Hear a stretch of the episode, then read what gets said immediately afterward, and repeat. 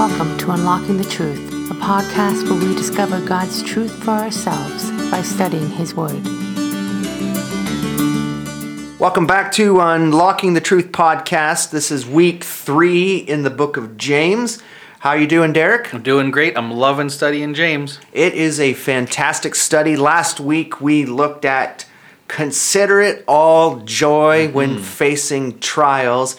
And uh, last week I used the analogy of a pair of binoculars, just changing our perspective and our view uh, to having a heavenly view of trials, a God perspective of trials.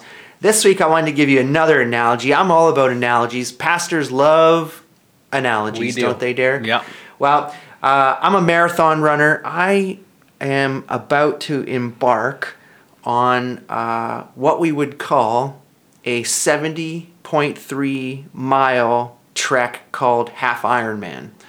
And uh, that is two kilometers of swimming, 90 kilometer bike ride, and 21.1 kilometer run all in one day. It's a good thing they do the swimming first. Glad you do the swimming first. Otherwise, uh, there might not be a week for. anyway, so I'm I'm pretty uh, nervous about it. I'm excited about it. The one thing that makes me uh, really worried about it is the pain. Uh, I think about the pain that this is going to because mm-hmm. that I'm bringing upon myself, as my wife says. But uh, at the end, you know, as you run through this swim bike run mm-hmm. through this Ironman uh, you will come across a finish line. Right. And one of the things I'm most looking forward to is when they yell my name and they say, You are an Iron Man. Mm-hmm. Okay, that's a, a, half, a half Iron Man. A half. yeah, that's the only reason I'm doing this. Yeah, is so that I can get this medal. Right. Right, and put it onto my metal wall in my office so that everybody who comes in can see I was an iron half iron. You're man. half an Iron Man. I know. I probably at one point I hope I don't break down and actually want to do a full Iron Man. I don't know if I could actually. We'll pray for you and we'll pray that God gives you wisdom. Yeah, uh, wisdom. I, he needs to give me power. he can do that in too. my legs, you know, just in my legs. Anyway, no, we want to. We don't want to be taking all these verses out of context. But what I've been saying to myself, and this is totally sarcasm, which mm-hmm. probably hopefully comes through. Yeah. Philippians four thirteen, man. I'm gonna I'm gonna write it on my arm. I can do all things. All things through Christ who strengthens me. Yeah. Including an Iron including Man. an Iron Man. I don't know. I use that example in workshops all the time, and here I am taken out of context, book of Philippians. Let's get back to the book of James, chapter 1, verse 12. Listen to this verse right here. Uh, and you listeners, uh, have you heard this verse before? Blessed is a man who perseveres under trial, for once he has been approved, he will receive the crown of life which the Lord has promised to those who love them. And just quickly looking at blessed is the man who perseveres under trial. The first few words in chapter 1, verse 12, they sound super familiar. Blessed is what, Derek? Well, if if we we recognize that James is the brother of Jesus, and uh, he takes some of the same words as Jesus. Actually, you see in James a lot of pointing back to the words of Jesus in the Sermon on the Mount, and we see in um, Matthew chapter five we start looking at verse 10, he says, Blessed are those who have been persecuted for the sake of righteousness, for theirs is the kingdom of heaven. Blessed are you when people insult you and persecute you and falsely say all kinds of evil against you because of me. And verse 12 says, Rejoice and be glad, for your reward in heaven is great. For in the same way they persecuted the prophets who were before you. We see Jesus and James saying the same thing that in the midst of trials and of difficulties and of persecution, our response, Jesus says, Rejoice and be glad. James says, Consider it all joy. Jesus also says, Your reward in heaven is great. And James says, that if you um, persevere, that you will be approved and you will receive the crown of life which the Lord has promised. Right. And I want to bring those two connections from Matthew and James together really quick. So make sure you keep your finger in Matthew and see what did it say in Matthew again again about the reward. There was two two references in Matthew chapter uh, 5 verse 10 down to verse 12. And what were those things Yeah, again? first that theirs is the kingdom of heaven and that your reward in heaven is great. Right. So, and then in James 12, the crown of life, that really is uh, something that we have to go back to the beginning of these verses and look at. Blessed is the man who perseveres. I think we looked at that word last week too in the Greek, hupomino, which means remain under. Yeah. So it's not getting out of the trial, but it's re- you're persevering in it, you're Right. surviving through it. And then that word approved, it, it actually means to test. And so uh, when you've been approved, like when you've been tested through that trial, when you've come through that trial and you've passed the test, you receive the crown of life. And this really is just like that Iron Man. Because when you cross the finish line of the Iron Man, if you if you're not laying down, if you're still standing, Yeah. uh, you take a, a little walk, and this is the way they do it in marathons too. You, you take a slight little walk, um, and then you bow your head, and somebody puts on uh, the medal over your uh, over your head, and and they say to you. You know, this isn't a participation medal. This is a victory medal. Right. You have, you know, you've won. And so here, in the same sense, this crown of life is an indicator of a victorious win. Mm-hmm. So it's like what they did in the Olympics, you know, and the Boston Marathon actually still does it. They put on a leafy crown Right. on top of the winner's head still to show that they are victorious. And this is the same thing here is that we if we pass the test, if we are approved and we come through it well, responding in joy, we will receive that crown mm-hmm. of life, which is so cool. Yeah. Now, look at verse 13 because it's now sort of, I want to say, along the same response. So, our response in trials from the beginning of what we looked at last week was what? Right. Was consider it all joy. Right. Joy, rejoice, worship, you mm-hmm. know, have a God's view and perspective. And then verse 13 says, Let no one say when he is tempted, I am being tempted by God, for God cannot be tempted by evil, and he himself does not tempt anyone.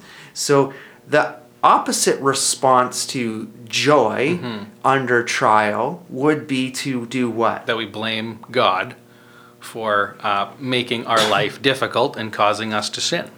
Well, I think that's where a lot of people begin to go, don't they? Absolutely. They, they wonder why, how can God allow this to happen? Right. Or uh, God is tempting me Mm-hmm.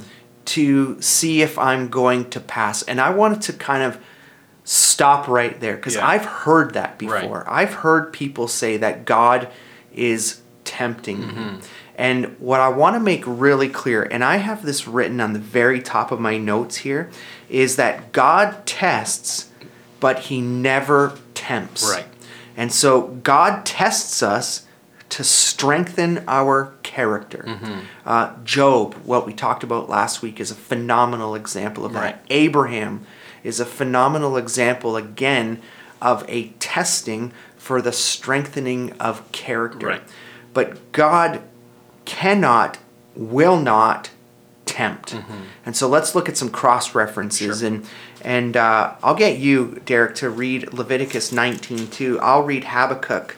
You know, Habakkuk is hard to find. it's a little book. So I will uh, read Habakkuk chapter 1, verse 13. And here's what it says regarding God uh, Your eyes are too pure to approve evil, and you cannot look on wickedness with favor. Why do you look with favor on those who deal treacherously? Why are you silent when the wicked swallow up those more righteous than they?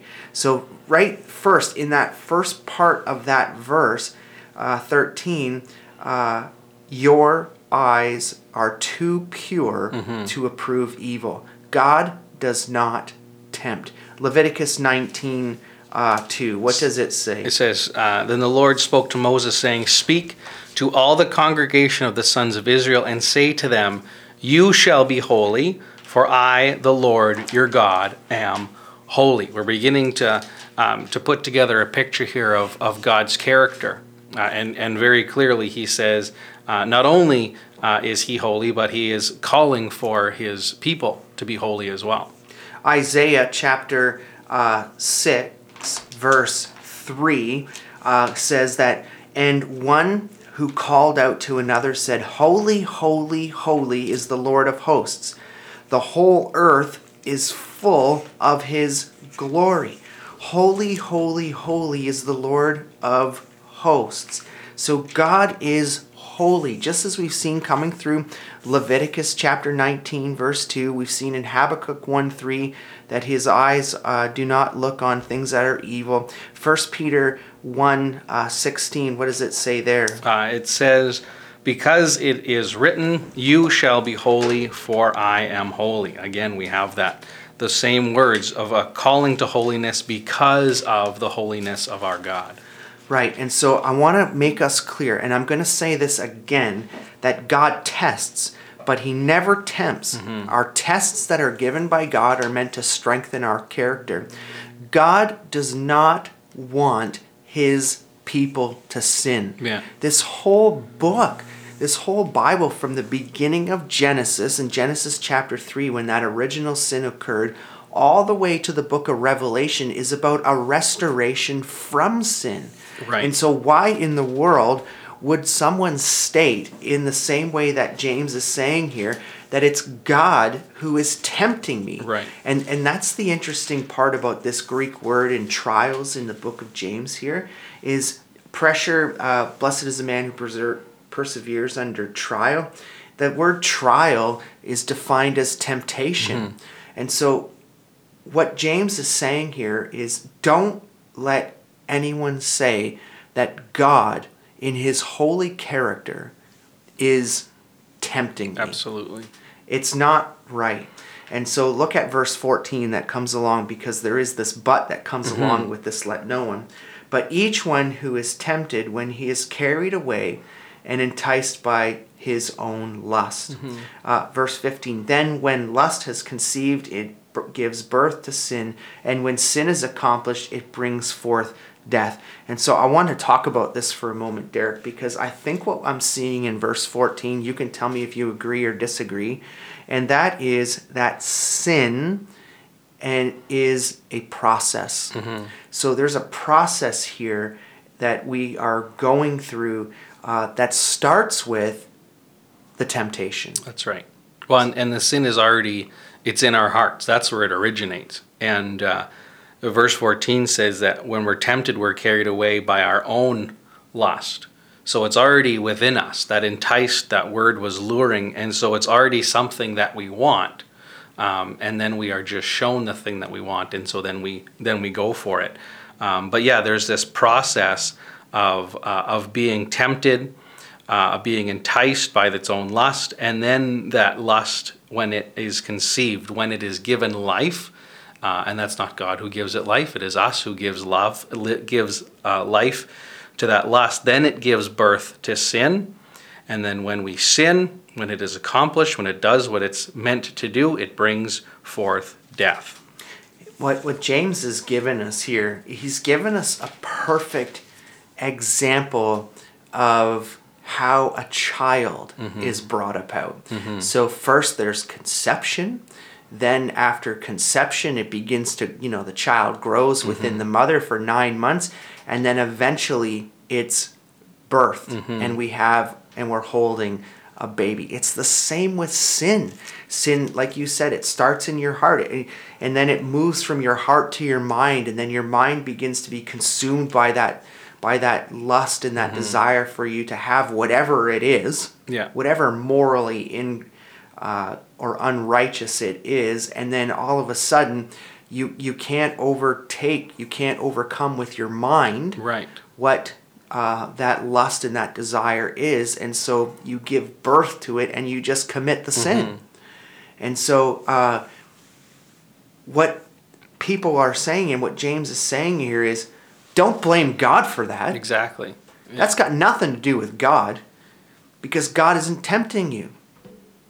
This is all coming from yourself. Mm-hmm. Verse 16. Uh, what's it say? It says, Do not be deceived, my beloved brethren. I always like it when scripture says, Do not be deceived, because it, it puts the responsibility on the reader, on the studier to not be deceived. It doesn't say don't deceive, it says don't be deceived. So it's our responsibility to not be deceived. And the only way that we can uh, guard ourselves from deception is to know the truth. Are you crazy? That would be the terms in 2018 when you would hear somebody make a statement that is completely opposite Right. to what is the truth. Yeah. And I got to tell you, this is the problem that we're facing in our society right now is and we'll look at this a little bit more, but what is truth? Right. and you know you don't know what truth is and one thing that i love to compare is politics they, th- they say two things don't get involved in conversations with religion and Religion politics and politics, yeah. but in politics, and I use this example on our on our, in our workshops in the past, uh, especially when you're trying to decipher commentaries. Mm-hmm. But I talked about what is the truth. Don't be deceived. Right. Because you have, for example, in the United States of America, you have two competing news networks. Mm-hmm. You've got CNN, all right? So if you don't like Donald Trump You and watch you CNN. you want to be with the bashing of Donald Trump, Yeah. well you watch CNN because they're basically going to that's their job. Their Right. job is to destroy CNN. On the other end, if you like Donald Trump Yeah. and you want to hear everything positive of Donald Trump, you watch Fox News Yeah. because they'll, you know, give you a cloud nine of everything that's Mm-hmm. going on. And the problem is, you've got people on opposite ends now who are watching one set of news and another set of news, Right. and you have no clue what the truth is. Exactly. My whole issue in all of this, when it talks about truth, is that Canadians are spending so much time arguing back and forth on what is truth and what is not Yeah. truth. And isn't that kind of what's happening in people's minds? Is this temptation and trial? God is doing this to me. Right. Not having a proper mindset, and we and we start to get war torn within our own minds and our mm-hmm. hearts. And same with this lust. But here he's saying, Don't be deceived, my beloved brethren. Mm-hmm. Your God is a holy God. Yeah. He does not tempt and he does not want you to sin. Yeah. Then he comes into verse 17. Every good thing given and every perfect gift is from above, coming down from the Father of lights, with whom there is no variation or shadow or shifting shadow. Mm-hmm. Now, verse 17, as in my pastoral years, I've read this verse a number of times in reference to the reason people should tithe. Right. No, That's not that's not what James is talking about. absolutely. He does talk about that, but not here. That's right. Yeah. But you know, I was saying, I was saying to you before we came on here that there was a prayer book put Mm-hmm. out by our denomination that this was in there to read as a response to people giving in an offering. Right. But let's look at this because uh, if you're listening with us and you happen to have a Bible with you, or you don't have a Bible and you're driving or however you're listening, you need to go back to this verse Mm-hmm. and you need to put in verse 17 in the margin of your Bible, character of God. Right. So every good thing and every perfect gift is from above. Okay? God does not tempt. Right. Only God gives good things. Right.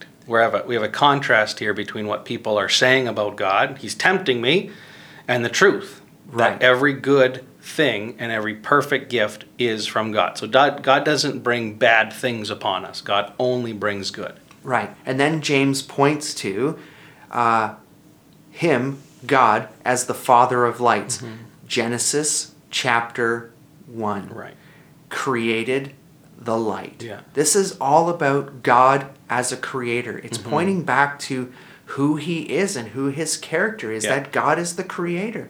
He created the sun, moon, and the stars. Yeah. I mean, he is the creator of light, with whom there is no variation or shifting shadow. So now, another character of God. He does not change. That's exactly right. It's the same God from Genesis chapter one Mm-hmm. that's through the whole Old Testament, that's into the entire New Testament, that God is a God who keeps his promises. Mm-hmm. God does not change.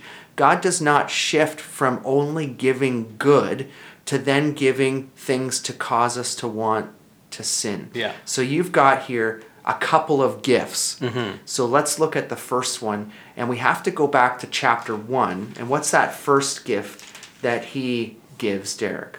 wisdom. He gives he gives to wisdom to all without without reproach. Well, it looks like to me from our podcast last week and from the scriptures that wisdom from God is a good thing. Mm-hmm. It's going to help us to respond properly Right. in our trials. So, gift one is wisdom. Gift two that he brings is the very fact that he is not changing, mm-hmm. that he is the same God.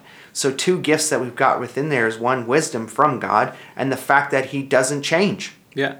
We have the knowledge that he's a he's a steadfast God and we can the nice thing about a God that doesn't change is that when the world changes or when our thoughts and ideas change, we know that that he doesn't and he's gifted us uh, his word so that we can see and know who he is and that doesn't change.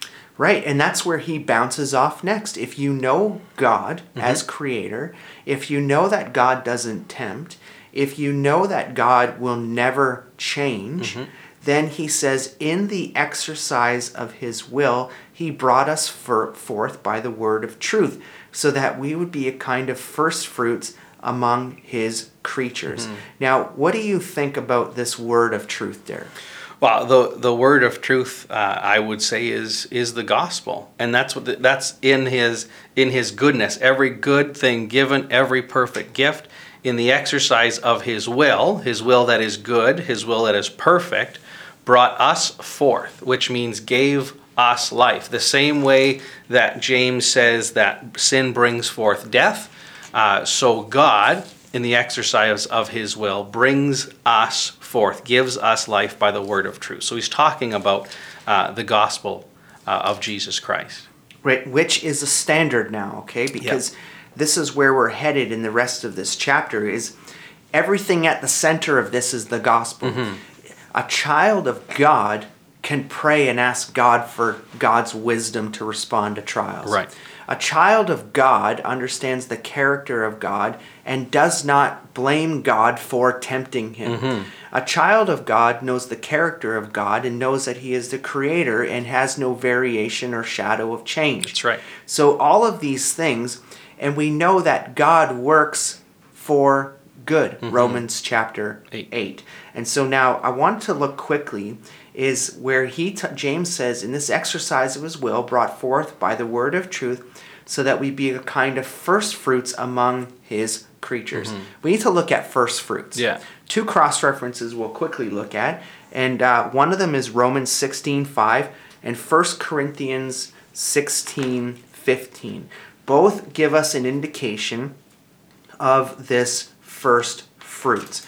And so uh, I'm going to uh, argue here, or not argue, but I'm going to lay out the foundation that I believe that what James is saying is that uh, this is a reference to some of the first believers that have come out of the gospel, and therefore these believers now uh, will have multiple conversions coming out Right. after them. So the first fruits are those uh, first believers, in then which the gospel spread to Right. many more. Romans 16, verse 5. It says, Also greet the church that is in their house. Uh, greet Epaenetus, my beloved, who is the first convert to Christ from Asia, the first fruit of Asia. What does 1 Corinthians 16, 15 says? says, I urge, now I urge you, brethren, you know the household of Stephanas, that they were the first fruits of Achaia and that they devoted themselves for ministry to the saints. So back again to first fruits. I mean, the connection, word of truth, Yeah. life change, transformation, first fruits of uh, among his creatures. So verse 19 says, "This you know, my beloved brethren, but everyone must be quick to hear, slow to speak, slow to anger, for the mm-hmm. anger of man does not achieve the righteousness of God." Okay, so how does this connect to the word of truth? Well, we- we have to kind of break up this verse right at that contrast of but. So he says, This you know, my beloved brethren. He could say, Therefore. Paul probably would have said, Therefore. Um, but he's saying, Because you know this, the truth of every good thing and every perfect gift comes from above, that he's the Father of lights, that there is no variation, that he brought us forth by the word. Because you know the character of God, he says, um, everyone must be quick to hear, slow to speak, and slow to anger, for the anger of man does not achieve the righteousness of God. The anger that James is talking about is that same way we feel when we say, God is tempting me. Um, when we feel like we can't do it anymore and we turn around and we blame God. We blame God because we don't know who He is, because we don't understand His, his true character. Um, and because we don't know that's true, uh, then we begin to be angry. And, uh, and verse 20 tells us that it does not achieve the righteousness of God. This is selfishness. Absolutely. This is my own flesh, my own response to whatever is going on. Uh, quick to speak, you know, or, you know, that we must be quick to hear. So if we look at the other way around, a child of God, a child of the devil, okay, a child of the devil is uh, quick to speak, Right. slow to hear Yeah. quick to anger. Mm-hmm. So you contrast those with a child of God. Right. A child of God needs to be the exact opposite. Mm-hmm. So, whatever the case may be, if it is your trial and you're blaming God, Yeah. if it is something that's going on in your life, you need to act and respond in a different way than that of the child of the devil. Mm-hmm. That means uh, listen first, spo- speak slowly, Yeah. and be slow to anger. Mm-hmm. I want to preface that anger in itself is not really a sin. Right. It's okay to be angry, Right. but that's a topic for another podcast. But we have to be careful that we would say you cannot ever be angry. There's other scriptures Yeah. to look at about anger. Mm-hmm. But what he's saying, and I like how you stated this, is that when you are quick to speak, when you are slow to hear, and when you are quick to anger, it does not reflect your life transformation mm-hmm. by the word of truth Yeah. it does not show the righteousness of God. Mm-hmm. And so he gives us these next verses, which is a therefore. Mm-hmm. If you've been changed by the gospel, Right. This is how you can achieve the righteousness of God. right, put aside all filthiness and all that remains of wickedness in humility, receive the word. What's the word? The gospel. the gospel implanted, which is able to save your souls. Hmm. So, this is more than just hearing the gospel. Mm-hmm. This is more than just saying, I believe the gospel. Right. Uh, I like the word implanted mm-hmm. because it indicates a change. Yeah. You think about a heart transplant, Yeah. you have to ha- take the old one out and put the new one in. Exactly. And so you've implanted this. You know, think about when you change the batteries from dead batteries to charged batteries. Mm-hmm. It the the thing works finally. Yeah. This is what's happening here. Implanting the word within you for the purpose of transformation. Without an implanted word, you can't get rid of filthiness. You can't get rid of wicked, wi- uh, wickedness. Yeah. there's absolutely zero humility. Contrasted to this is all God's fault. Right. Yeah. Yeah. But prove yourselves. Now, this is the interesting part. Mm-hmm. The word prove, do you think it's related to testing? It just might be. I, it just causes me to, to show something.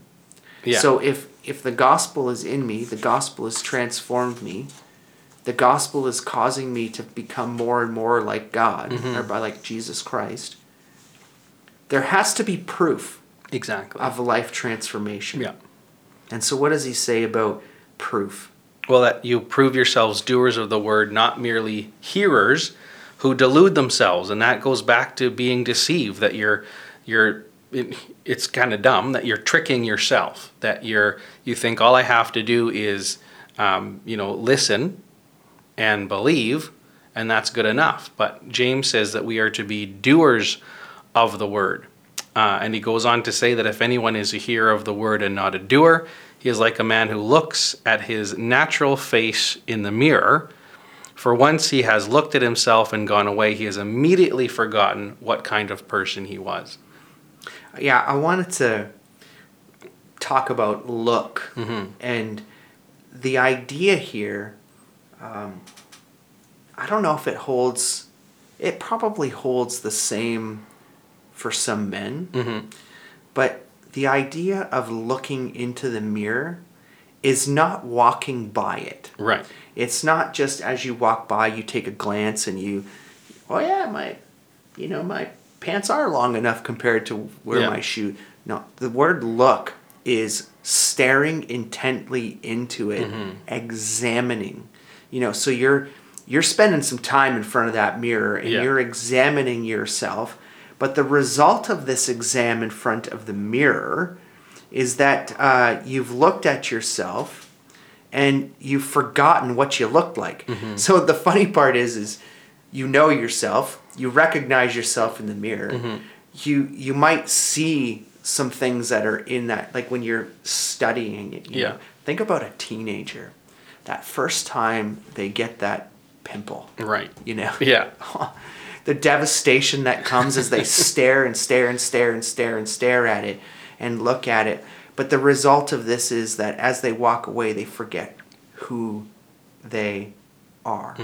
And so, uh, I'm a child of God. I'm a child of God. I'm a child of God. I walk and I stare and I look at it, but there's no fruit coming out of my life, and therefore, you know, I stare at the mirror. I walk away, forget who I was. Look at what he says. But the one who looks intently, it's the same look there. Yeah. Looks intently at the perfect law, the law of liberty, and abides by it, not having become a forgetful hearer, but an effectual doer. This man will be blessed in what he does. We we, Mm-hmm. started this podcast right. on blessed. So here's what we're talking about here. It's actually not about just raising your hand, walking an aisle, saying a prayer. Yeah. It's about life transformation, and as a result of life transformation, we see fruit. And what mm-hmm. is the fruit that we're talking about that comes out of this? That we become an effectual doer and we're blessed in what it is that we do. So that this is the most interesting thing. It's taking the love of Jesus that we have, and then going out and serving. And uh, this is one explanation that I kind of have used in the past is uh, works are a byproduct of our salvation. So, like ketchup, you know, my son loves ketchup, but the tomato is the product. Right. That's the main ingredient that goes into ketchup. Yeah. And so when you put the tomato into the ketchup and you grind it up, it's actually a really disgusting process. Mm-hmm. But you go and you do that, you grind it up, and out comes The catch. ketchup. But that's the byproduct of the tomato. Mm-hmm. And the same is as our salvation, the byproduct of salvation is works. Right. And so we have to do works. So uh, we want to look at a couple things here before we wrap up. The first is this how does the word of truth and the perfect law and the law of liberty connect? Yeah, we have a, a couple of different things that James is talking about. And when it says, when he talks about the, the perfect law, um, he's not talking about just the Old Testament law. He's talking about the, the perfect law. Uh, when Jesus is asked what is the most important, he says to love the Lord your God and to love your neighbor as yourself. Uh, and it's the law becomes perfect because of the word of truth. The law of liberty uh, is contrasted with the law of the Old Testament. The Old Testament law was not a law of freedom, it was um, a law that, um, that people felt you have to follow this law in order to be saved. Um, but now we are freed uh, from the law by the word of truth, and now it becomes not something that we are um, uh, forced to do but it becomes that thing that we do because of uh, we understand God's character. We know that what He has done for us through His Son Jesus Christ. So now we have a desire to follow His law. Yeah, and I have used this a number of times as I've preached sermons in my years of ministry. Have to, want to. Mm-hmm. So the, the, that connector is the law. We're talking about the Old Testament law. Right. And so to, to attain righteousness in the Old Testament from the moment that Moses brought that law down from Mount Sinai. You had to obey every one of the laws. Right. If you didn't obey every one of the laws, you weren't righteous. Mm-hmm. Even if you let go on one, you weren't righteous. And so that law, as uh, Galatians tells us, that law became a tutor mm-hmm. for us. It showed us our sin, but then the law actually became liberating when connected to the gospel. Right. When Jesus Christ came, he didn't come to abolish the law, he came to fulfill mm-hmm. the law. So, grace, salvation, righteousness now comes through Jesus Christ. I am the way, the truth, and the life. Nobody comes to me, uh, to the Father, except through me. me. The connector, as you said, and I'm restating here, is that uh, it goes from having to com- to do it to wanting to fulfill mm-hmm. the law as fruit of our salvation. Right. We want to live a righteous life and stand before God, knowing that we're not going to attain it. Yeah. You know, until we are with the Lord. But it is, and as you talked about those greatest commandments, love the Lord your God with all your heart, with all your soul, with all your mind uh, we connect the second part of that great commandment mm-hmm. to 26. Right. If anyone thinks himself to be religious and yet does not bridle his tongue but deceives his own heart, this man's religion is worthless. Well, let's talk about that first. So what do we what are we talking about in verse 26? Well, there there are people who think that they are religious and yet are not living in a way um, that their religion is actually uh, good. It's not it's not actually worth anything, and it's because they cannot uh, control their tongue. They're lying to their own heart, and I think this goes back to this idea of being um, of of of being angry, of uh, not not knowing God's character. Um, thinking that they're religious by just hearing the word, but then their life looks different, and they they say things about God like God is tempting me, or they say things out of anger to other people. Uh, and and his his religion actually ends up being completely uh, worthless. It doesn't serve himself, and it doesn't serve anyone else. Yeah, and we're gonna spend some time uh, really looking at the tongue mm-hmm. in a in a future podcast as well because it does talk about that. But you're right. You've got to a child of God can control their tongue. You know, they are quick, you know, you got to be quick to hear, slow to speak, slow to anger. Mm-hmm. You know, so you can't blame God. I mean, these are all things that you've got to control. And when you do that and you can't tame your tongue, mm-hmm. it shows what's in your heart. Right. And so then you don't, you know, you're making whatever you're religious worthless. Like right. you're, you know, faith it sparks action. It mm-hmm. just isn't about words. Mm-hmm. Now, the other thing we want to look at is this last verse and pure and undefiled religion in the sight of our God and Father is this to visit orphans, widows in distress, and keep oneself unstained by the world. I think we, I know James wrote it in this way, but let's just reverse it for a minute. Sure. So, first, keep yourself unstained fr- by the world. Mm-hmm. Put aside all filthiness. Make sure your life reflects that of one that is transformed by the gospel. Right. When your life reflects that it's been transformed by the gospel, which is a process, mm-hmm. sanctification, the other aspect of that is the doer part. And what does it tell us in that verse about being a doer? That we visit orphans and widows in their distress. Uh, First John, Derek, you got a cross reference in First John about you know being a doer of the word. Yeah, so uh, 1 John chapter 3, uh, starting at verse 17 says, But whoever has the world's goods and sees his brother in need and closes his heart against him, how does the love of God abide in him? Little children, let us not love with word or with tongue, but in deed and truth. So we have this this same sort of understanding, the same sort of idea that uh, the love of God in us should do something, and it should cause us uh, to show the love of God, not just by the things that we say, uh, but it, actually by the things that we do. Put your faith in action. Are you, as an individual and a believer in Jesus Christ, are you working in the process of sanctification through the word of truth, which all begins with implanting the word mm-hmm. in you? As the word is implanted in you, you'll gain a greater love for Jesus Christ. You'll gain a greater love and understanding for God.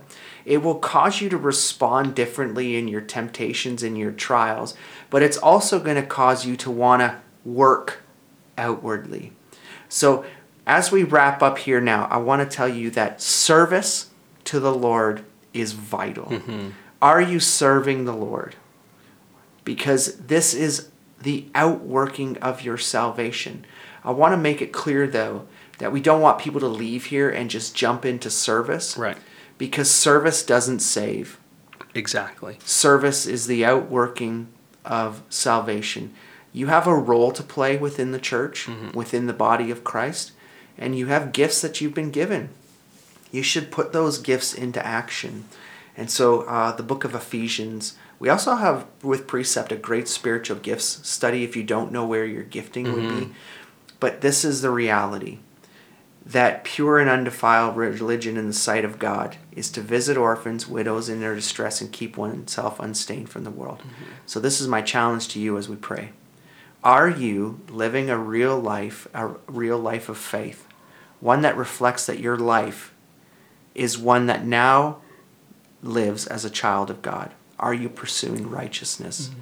And as you pursue righteousness, are you serving the Lord and using the gifts that you've been given? Are you just a hearer of the word or are you a doer of the mm-hmm. word? Let's pray. Father, we thank you for the time that you've given us today.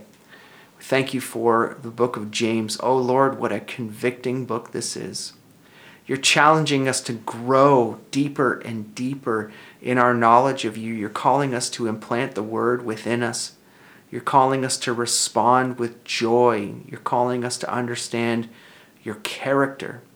And so, Father, as we continue to grow in our study, would you search our hearts? Would you cause us to look in the mirror, search our hearts, and show us the things that we need to change to become more like you? We give our lives to you now. In your name we pray. Amen. Amen. For more information on Precept Ministries Canada, visit us online at www.preceptministries.ca or call us at 877 234 2030.